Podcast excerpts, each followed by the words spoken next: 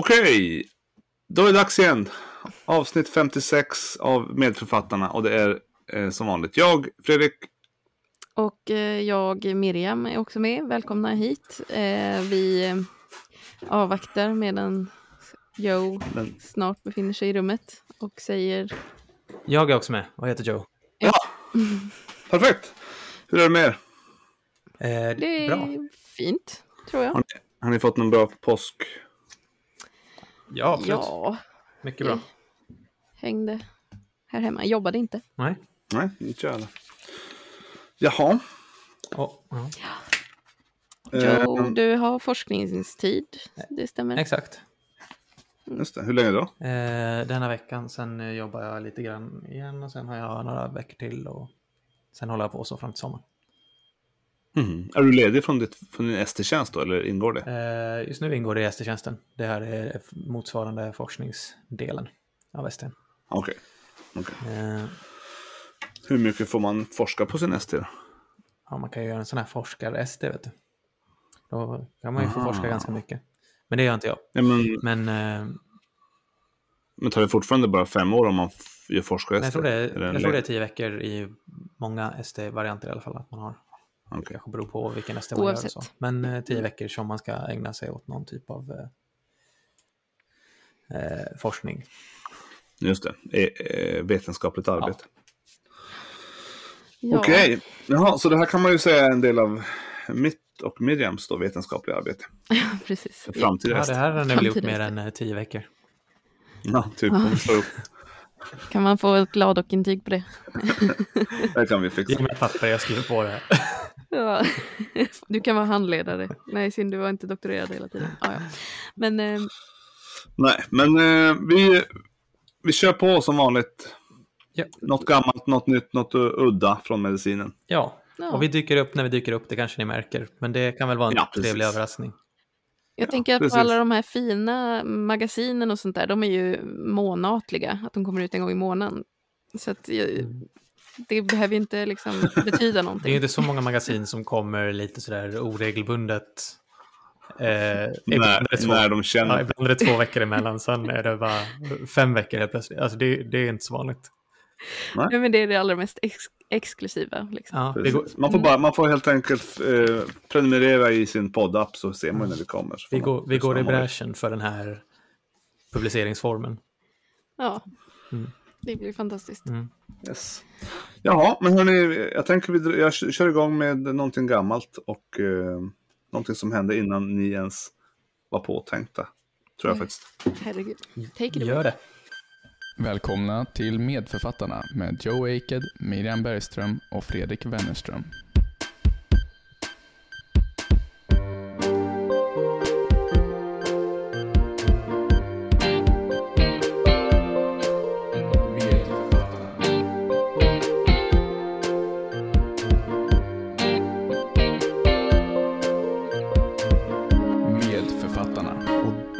Gäller, eh, den här artikeln skrevs, eller publicerades faktiskt 24 december på julafton 1992. Mhm. Eh, nu är inte jag helt säker på när ni är födda, men Joe är född 93 va? Mm, I mars, så jag hoppas jag var vi- påtänkt då. Eh, Ja, jag tror Ja. vi var under produktion båda två. Okej, Ja, mm. ja, men det passar ju bra. Ja. För att det här handlar ju nämligen om barn under eh, produktion. Eller i produktion. Oj. Eh, så det kan, man kan, kan tänka sig att det var, eh, så att säga, är det handlar om. Det är en, eh, det är en ungersk forskargrupp Ja. eh, under, eh, jag kan inte uttala hans efternamn då, men Andrew E. Ses- Ja, nej. Och Istvan Dudas, två doktorer eh, i eh, Ungern, som hade eh, på känn, eller man, de visste att eh, kvinnor, mödrar som hade fått barn med eh, fel i, sin, eh, i sitt neuralrör, alltså ni vet, eh, det här rör, spina bifida och en, det finns ju tusen andra saker, men fel i när liksom, ryggmärgen i stort sett ska sluta sig. Mm. Man visste att om de fick folsyra tillskott så minskade risken att de skulle få sådana problem med, med nästa barn. Mm. Mm. Eh, l- oklart hur de visste detta, men det visste de. Det var länge sedan, 90-talet. länge sedan jag tänkte på neuralröret. Ja. Kommer ni ihåg vad de hette, de här tre, tre bladen, eller tre lagren? Och mesoderm och dem, Och, eller? en, och Just det. endoektoderm, var det inte så? Eller? Ja, kanske det var. Kolla. Det är väldigt eh, sällan man eh, använder sig av den kunskapen på i Och sin kliniken. I, i, i, ja, i alla fall på min, den kliniken jag är på. Säkert de ni Ja, jag tror inte vi är på rätt ställen för att kunna tillämpa Jag är vår... på psykiatrin just nu, så jag tror att det är lite... Ännu mer sällan på psykiatri. ja.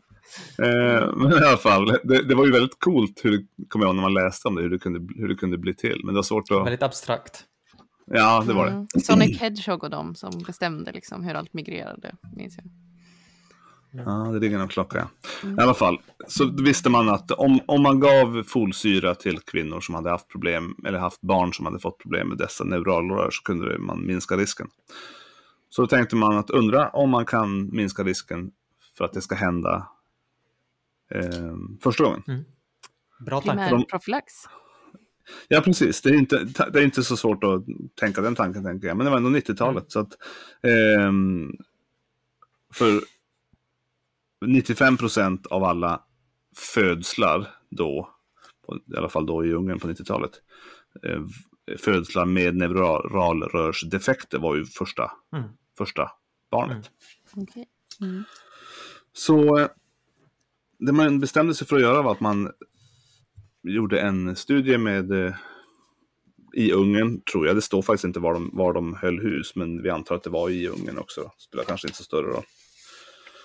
Eh, Det var en dubbelblindad studie där man lä, lät, eh, man delade upp kvinnorna, 4700 drygt, i två grupper. Eh, En multivitamingrupp, 2000, nästan 2400 stycken. Och en eh, ja, placebogrupp då, eller de fick bara, de fick i, ja, jag kommer in på vad de fick, men de var placebogruppen kan vi kalla dem för. Var hittade de de här kvinnorna sa du? Eller? Eh, de hittade dem på eh, eh, något som hette det ungerska familjeplaneringsprogrammet. Mm. Eh, alltså Ungern på 80-talet var ju en kommuniststat. Mm. Så att man kan tänka sig, nu är inte jag en expert på ungersk eh, historia, men jag kan tänka mig att man hade kanske rätt bra koll på barnafödande och så. Mm.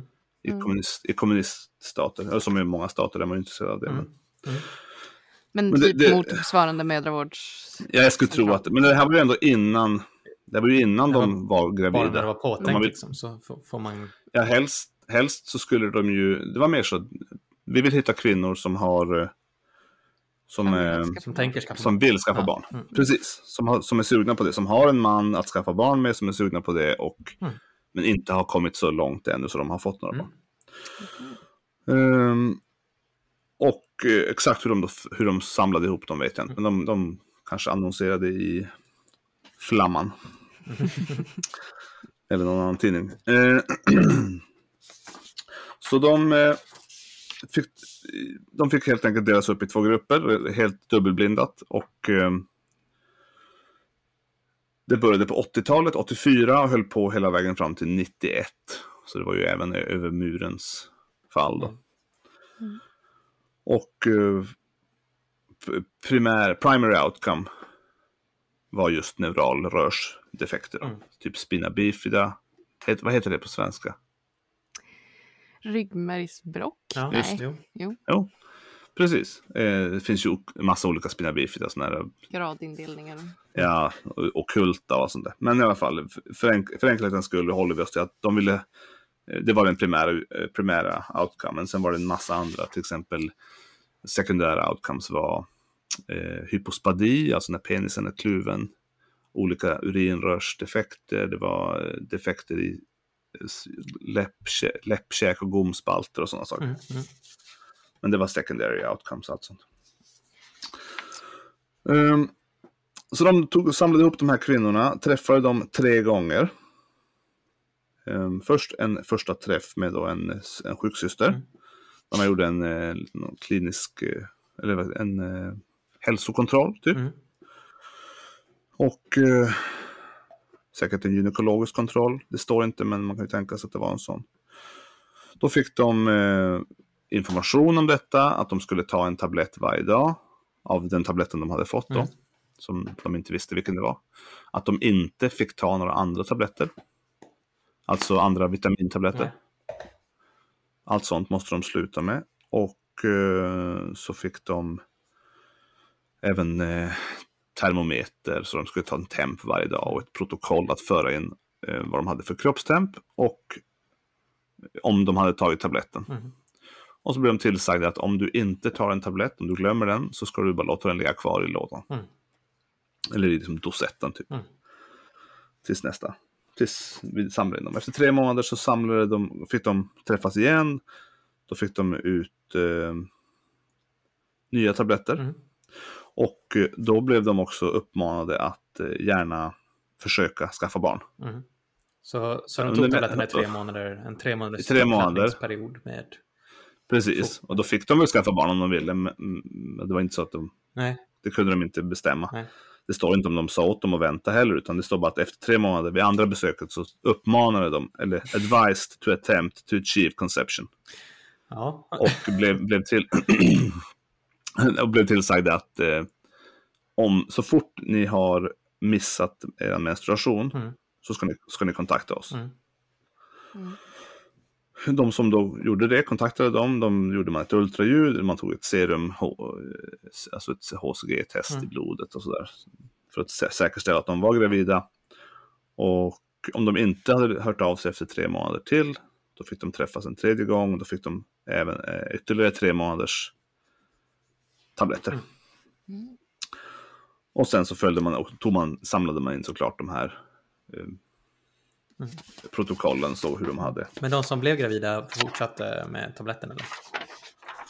Eh, De som blev gravida fortsatte med tabletterna fram tills tre månader in, två, ska se, två eller tre månader in. På graviditeten. Och sen. Eh, precis, så så säkerställa så jag säger rätt. Men då har ju neuralröret slutit sig. Mm.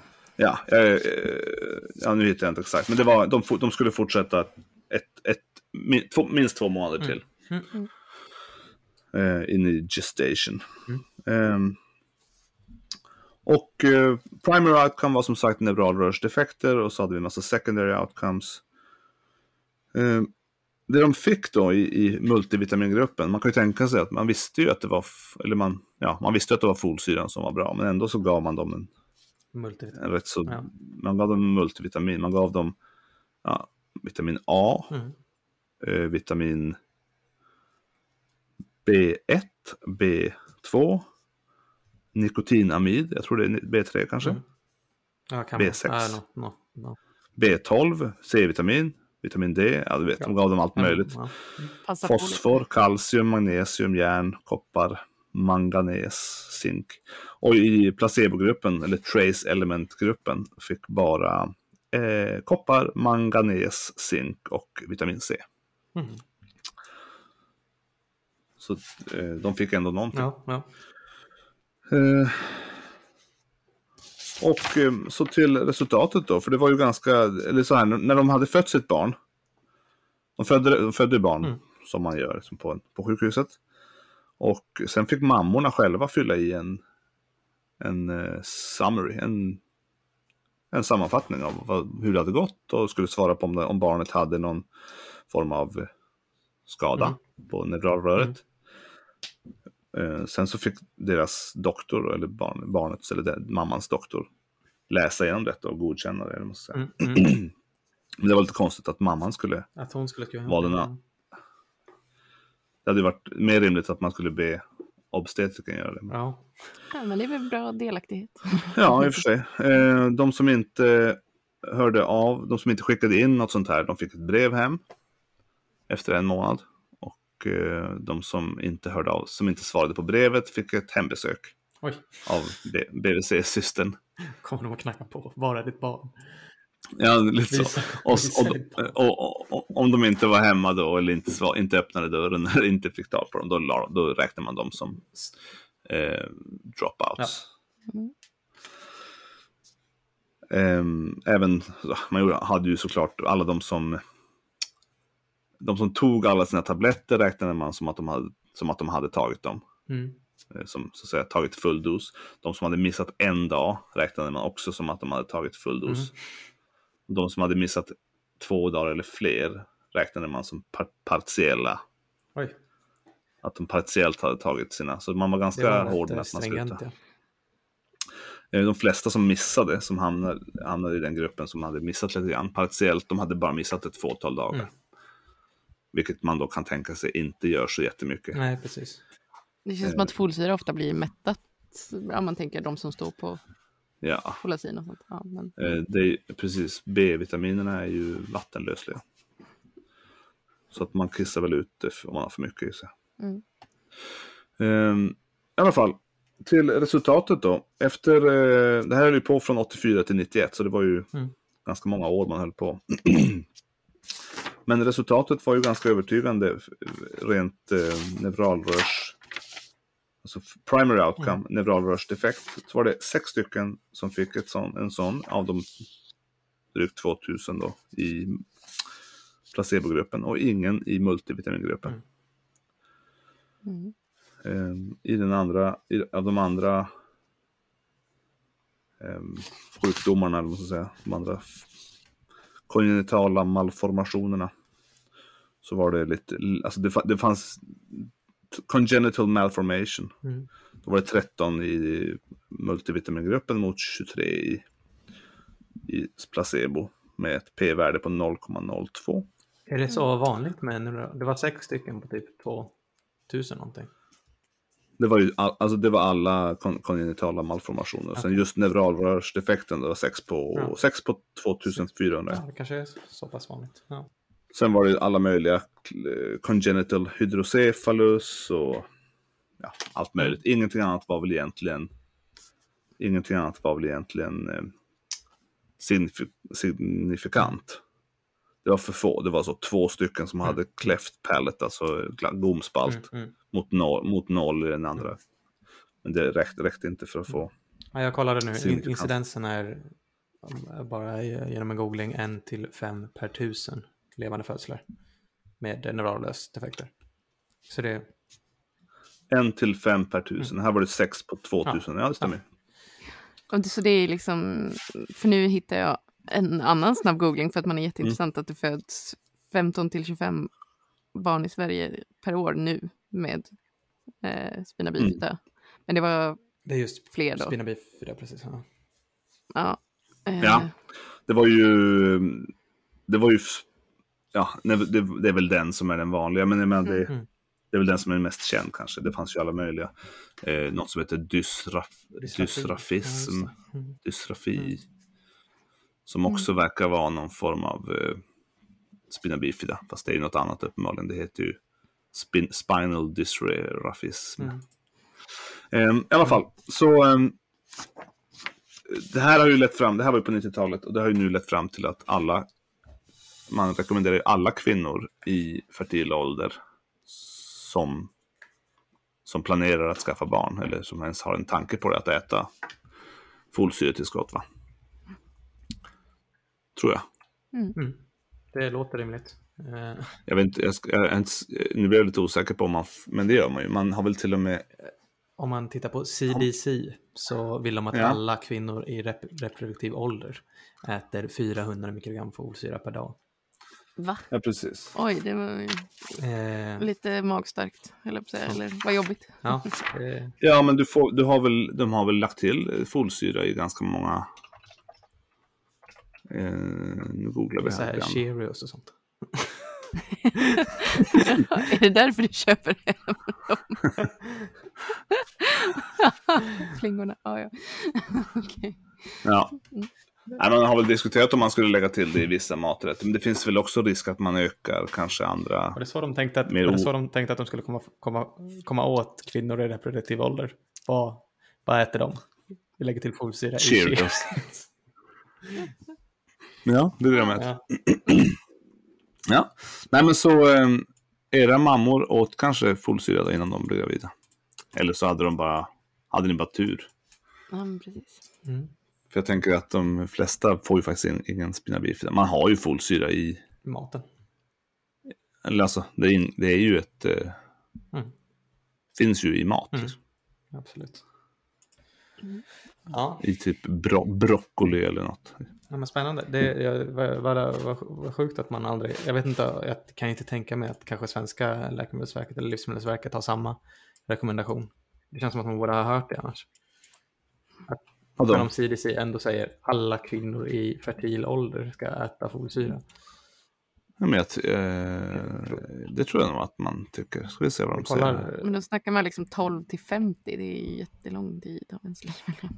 Råd om, Livsmedelsverkets råd om folsyra för kvinnor. alla som kan tänkas bli gravida inom några månader rekommenderas att ta tabletter Ja. med fyra. Så i, i princip samma sak. alltså, eller, ja. Men det ja, ja. finns, det finns eh, mycket folat i baljväxter, bönor, kikärtor, grenar. Så det är egentligen alla som är liksom... Men att det var en ungersk studie, Mm. det var ju lite... Ungersk studie, men det är inte de som... Det var väl inte de som kom på att, det- att det, folsyra var bra. De Nej. kom bara på att det kanske är bra även för de som...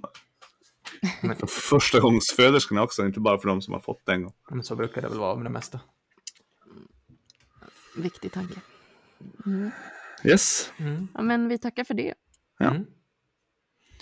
vi fortsätter med något, Något nytt? nytt.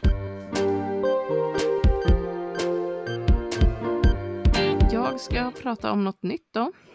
Mm. Eh, och nu börjar jag med det. Nej, men ehm, eh, det här är en... Eh, ja, den är väl ändå tillräckligt ny. Eh, juni 2020 kom den. Det var ju klart nytt. Oj.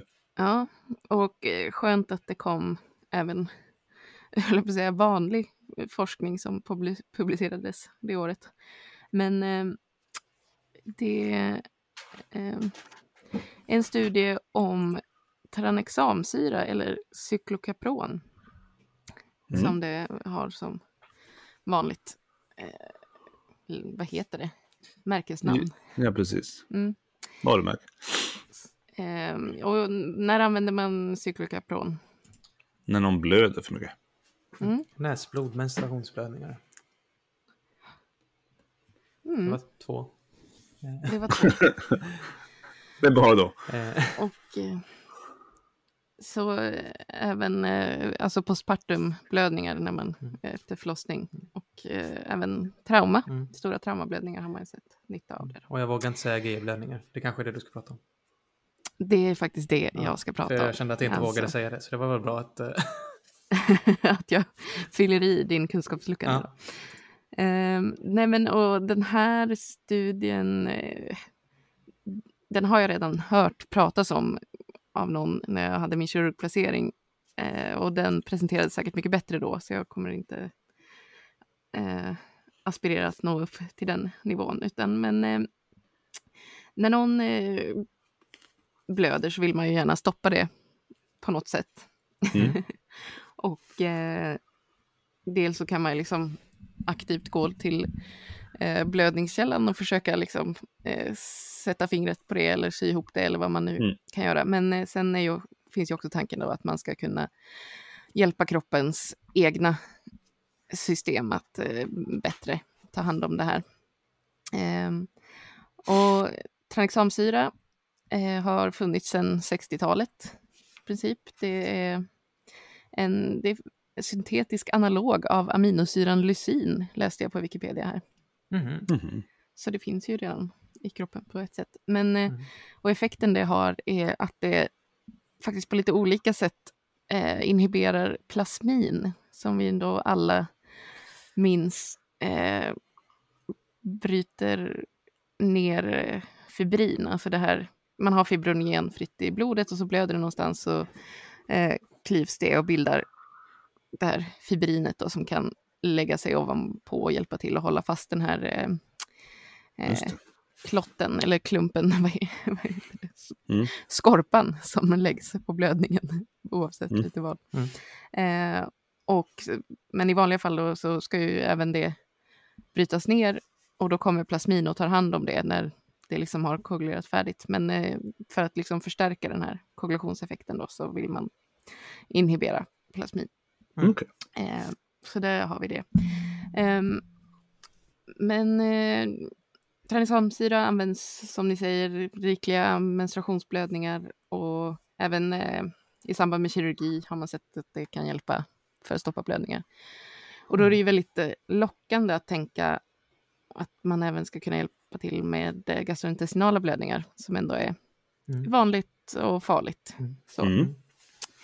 Ehm, Men det har varit ganska svårt att se i studier. De studierna som har gjorts har varit väldigt små och det är ju liksom akuta situationer. Det är svårt att randomisera.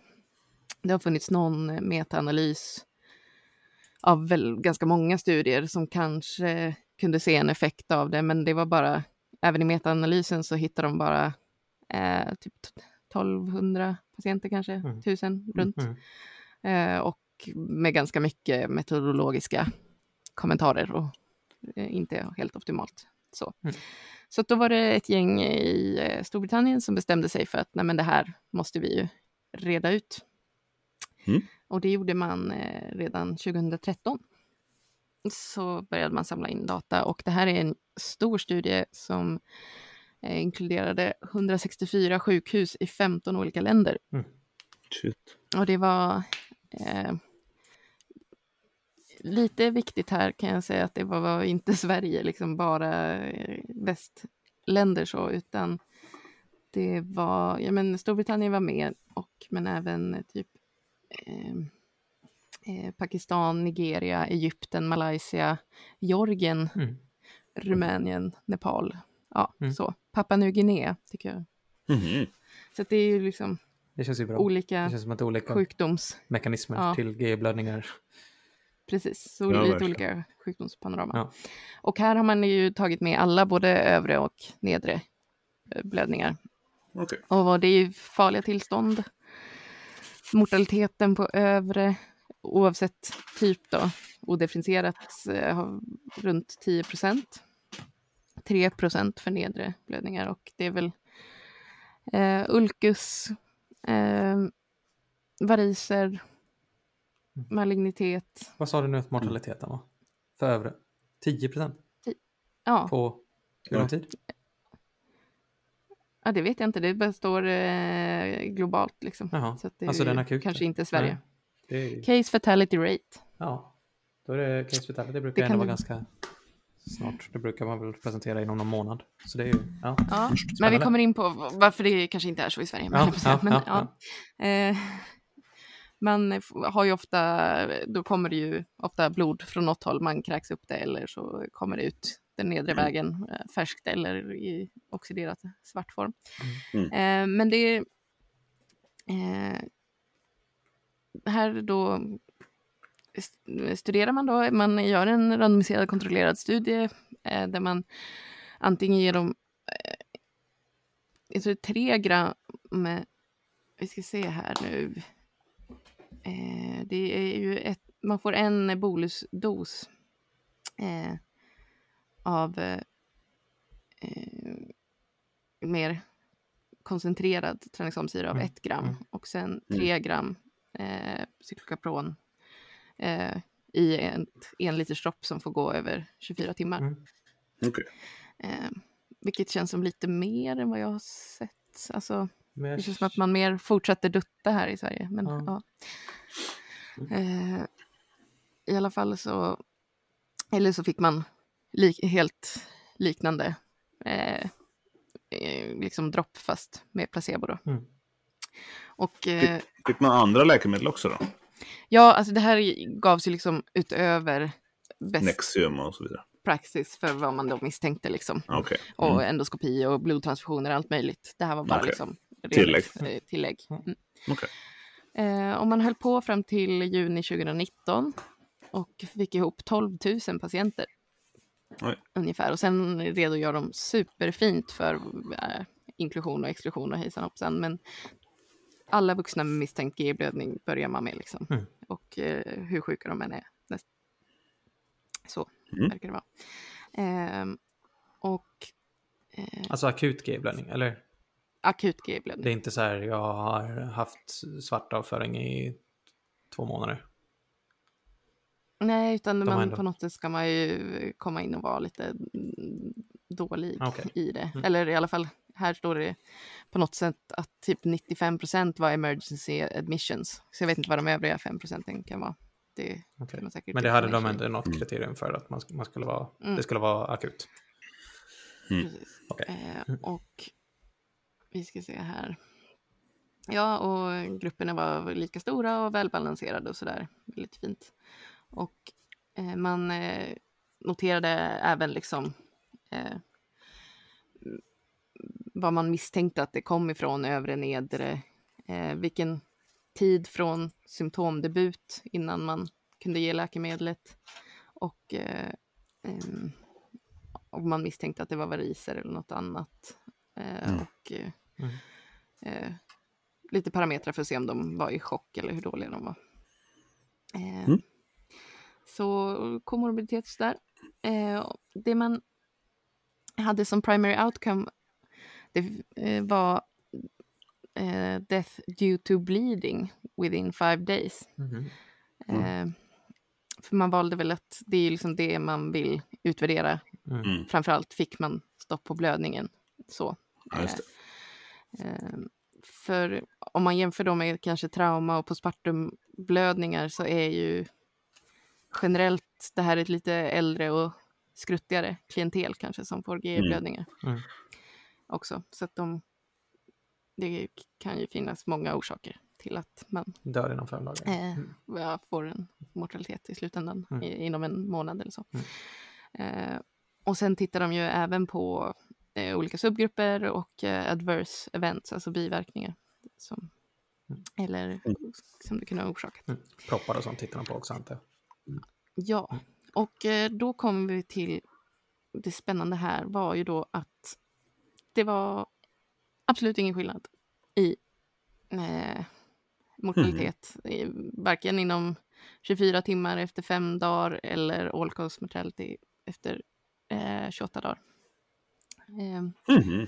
så att det hjälpte faktiskt inte så mycket alls. Det förebyggde inte reblödning eller eh, eh, särskilt mycket eh, annat eh, alls kunde man se. Så Och, och inte heller någon subgrupp eller någonting som de vaskade fram. någonting. nej, om man tittar på subgrupperna här så finns det ju en väldigt fin sån forest plot. Ja. Eh, att eh, det är ju eh, ett, alla de här linjerna, eh, de går över ett så att säga. Mm. Så att det finns Mm. inget säkert utfall. Sen eh, så har man ju kanske teoretiserat att eh, eh, det skulle kunna ha en bättre effekt ju tidigare man ger det. Och för det finns det liksom lite bevis för vad det gäller postpartumblödningar och trauma. Men till skillnad från ett trauma eller en förlossning, eh, eller liksom, efter en förlossning så kan, är det ju lite tydligare kanske när blödningen började. Just det. Det är lite svårare att avgöra liksom, hur länge går du och blöder innan du börjar kräkas upp det eller innan det kommer ut nedre vägen. Mm. Eh, så då kanske det här gyllene fönstret när det, det hade haft effekt att stabilisera det här fibrinet redan är borta. Ehm, när vi diskuterade det här på eh, kirurgen där så var det ju några av kolorektalarna som ändå invände att jo, men det har nog ändå effekt vid nedre GI-blödning. Mm. För att man har väl inte så mycket annat man kan göra där Mm. oftast. Eller det, ja. Eh, och här är det ett väldigt, väldigt brett konfidensintervall vad det gäller de nedre, eh, alltså mortaliteten vad det gäller de nedre Mm. GI-blödningarna, Okej. för det var ganska få som dog Ja, av det. ja. Det var ju bra i och Mm. för sig. Okej. Eh, så. Ehm, och, eh, men det var ju, ju det mest eh, framträdande här skulle jag väl säga att i den här studien så var 45 procent av GI-blödningarna eh, misstänkte variceblödningar, alltså hos leversjuka. Oj, oj. Mhm. Och så ser det ju inte ut i Sverige. Nej. Eh, och är man leversjuk så eh, det händer ju En del med mycket i kroppen. Och koagulationen framför allt blir ju... Eh, levern tillverkar ju typ allt som har med koagulationen att göra, både liksom eh, pro-koagulativa och antikoagulativa faktorer. Så att det blir ofta lite hejkon bacon, höll jag på att säga, med Mm. koagulationen åt alla håll. Så att, eh, att dessutom hälla på cyklokapron i den eh, mixen kanske inte är super. Nej. Eh, så så det är ju inte riktigt representativt för de vi träffar på akuten, eller du Fredde mest. Nej.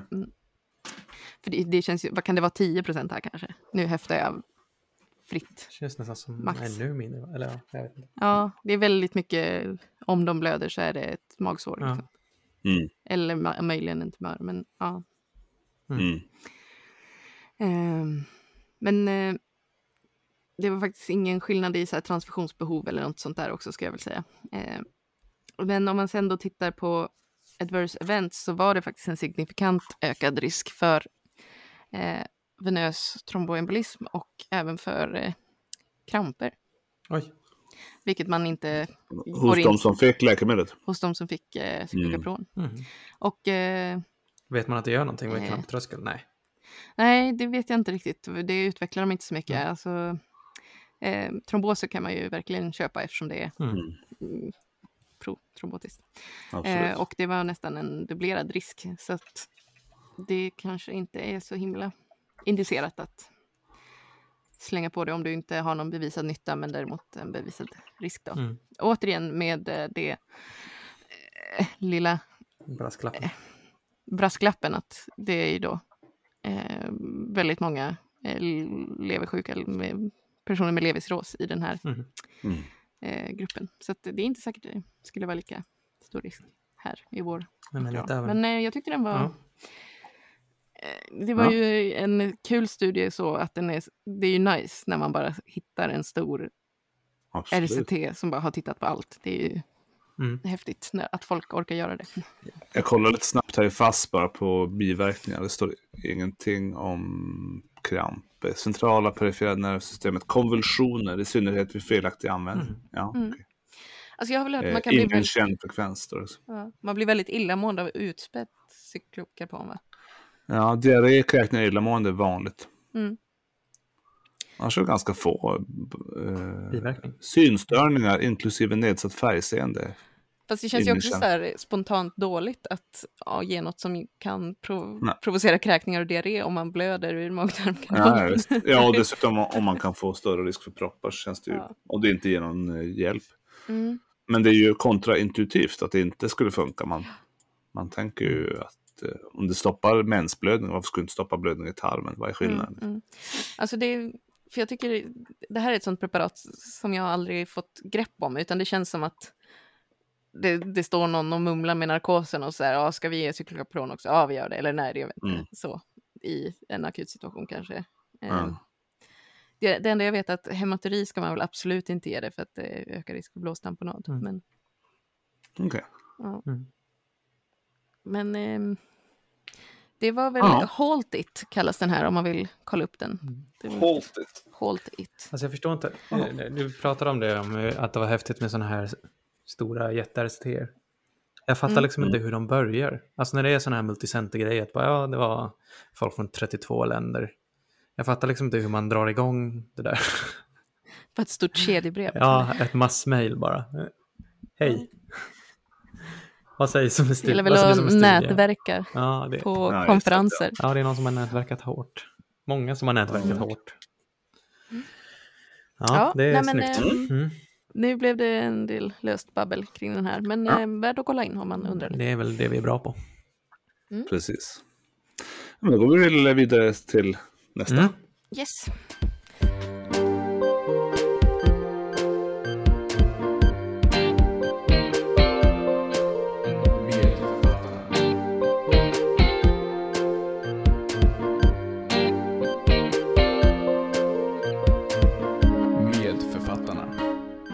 Ja, Matilda.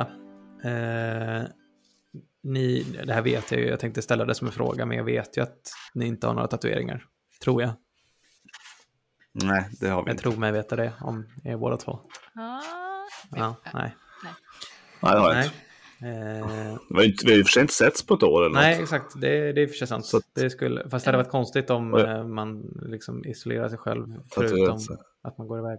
Ja, fast eh, jag hörde på Ekot igår att svenska folket eh, inte tatuerar sig mer, men gör mer skönhetsingrepp än någonsin Mhm. Mhm. under pandemin. För att man har... Eh, det var, det var inte på Ekot, det var i plånboken, Mm. P1. Att man har mer tid och, eller mer pengar framförallt. Man gör ju inte av med pengar på något Mm. annat, Mm. trodde de. Mm. Och att man ser sig själv i Zoom-möten konstant, så man blir trött på sitt ansikte, så man vill fixa till det. Ja. Så, att, eh, så det hade inte varit konstigt om man hade fått sig en, en tramp stamp eller så. Mm. Mm. Piffa upp Zoom-mötet med. Precis. Ja. ja, men då är min fråga, hur, eh, hur, hur, stannar en tatuering kvar? Jag vet. Det är, Nej, jag ska. ja, okej. Nej, den, eh, alltså den måste ju ligga i, i ett lager i huden som inte byts ut.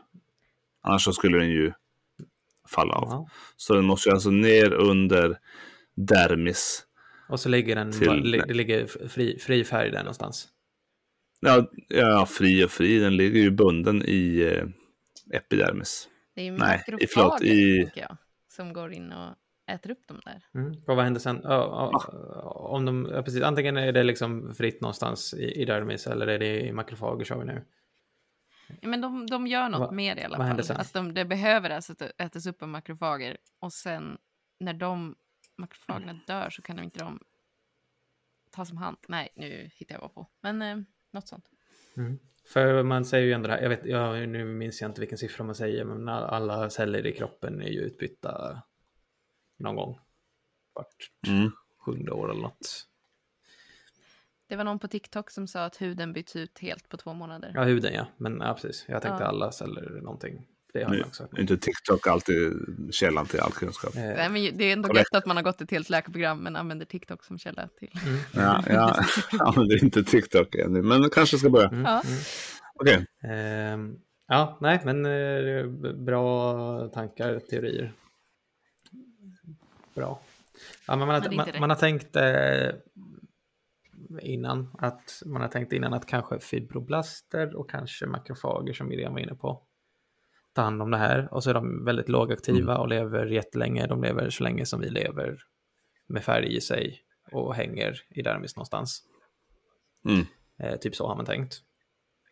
Eh, men det finns ju lite problem med det. Bland annat att jag har hört de flesta cellerna byts ut och, eh, och även som någon identifierade i någon kommentar till den här artikeln som jag ska prata om. Att folk som är BMS-transplanterade behåller ju sina tatueringar. Och så slår man ju ut allt och ger en ny. ja, just det. eh, Men man slår, Helt nya. slår inte ut allt. Nej, inte allt, men du, du, du, tatueringarna rubbas ju inte.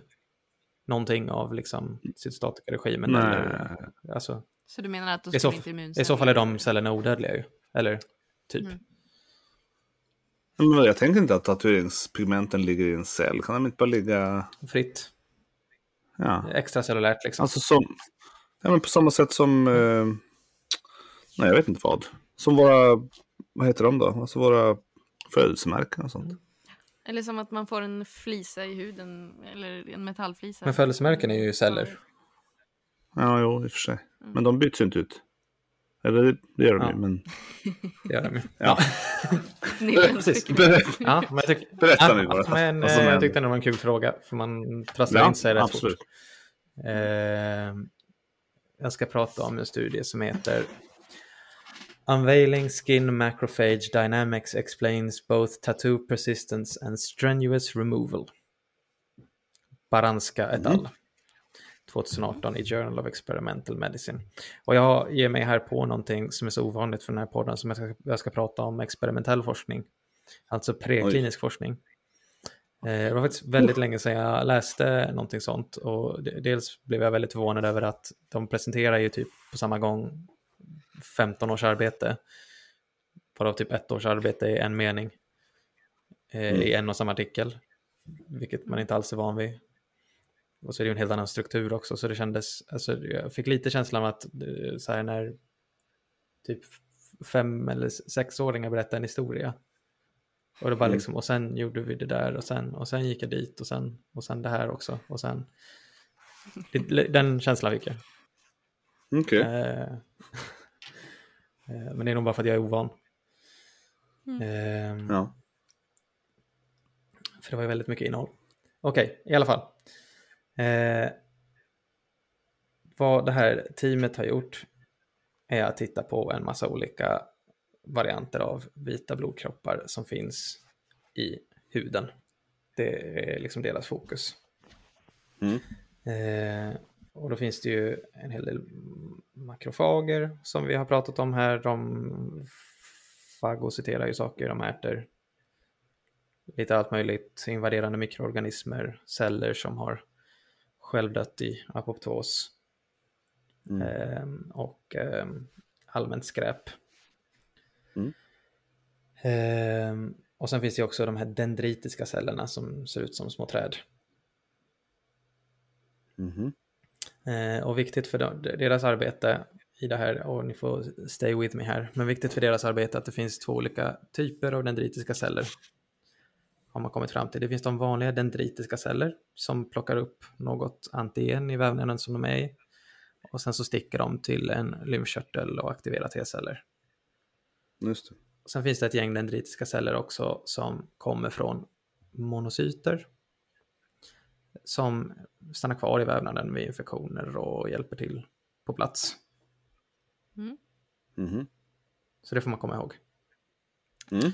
Eh, och så ti- gjorde de en, massa, en himla massa grejer med möss här för att titta på de här olika dermala cellerna på, i massa olika sammanhang.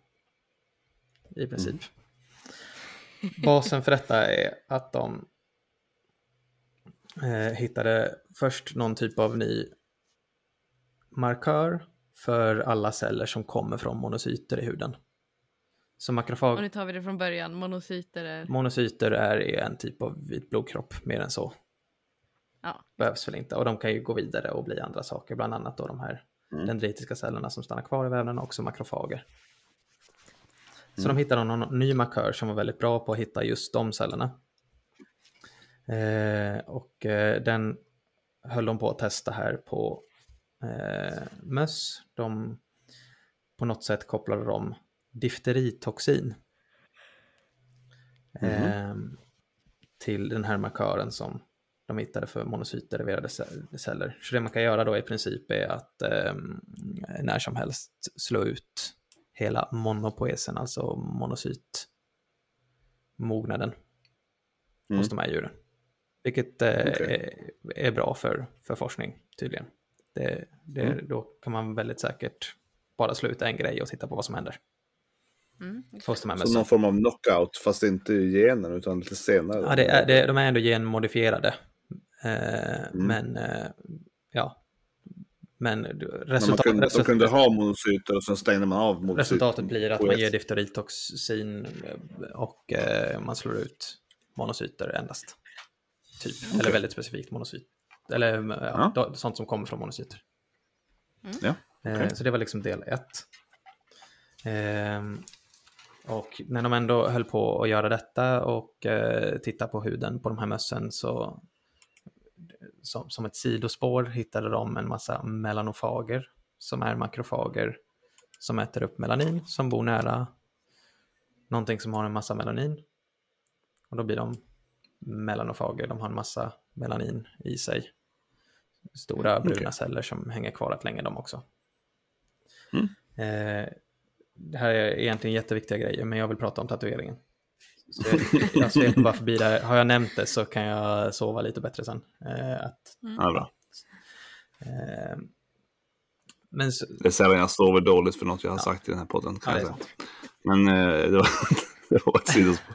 Men sammanfattningsvis har, har de dels fått fram den här musen som de kan slå ut alla monocytceller på. Och de, vet, de får Mm. fram en massa olika, de tar reda på massa grejer om de här melanofagerna. Eh, som man inte visste så mycket om innan. Eh, att eh, makrofager kan chilla kvar i huden och eh, äta melanin ganska länge. Eh, Okej. och vad de gjorde sen med de här mössen var att de tatuerade tre stycken gröna streck på mussvansarna. Nej, men. eh, och titta Mhm. vad som händer.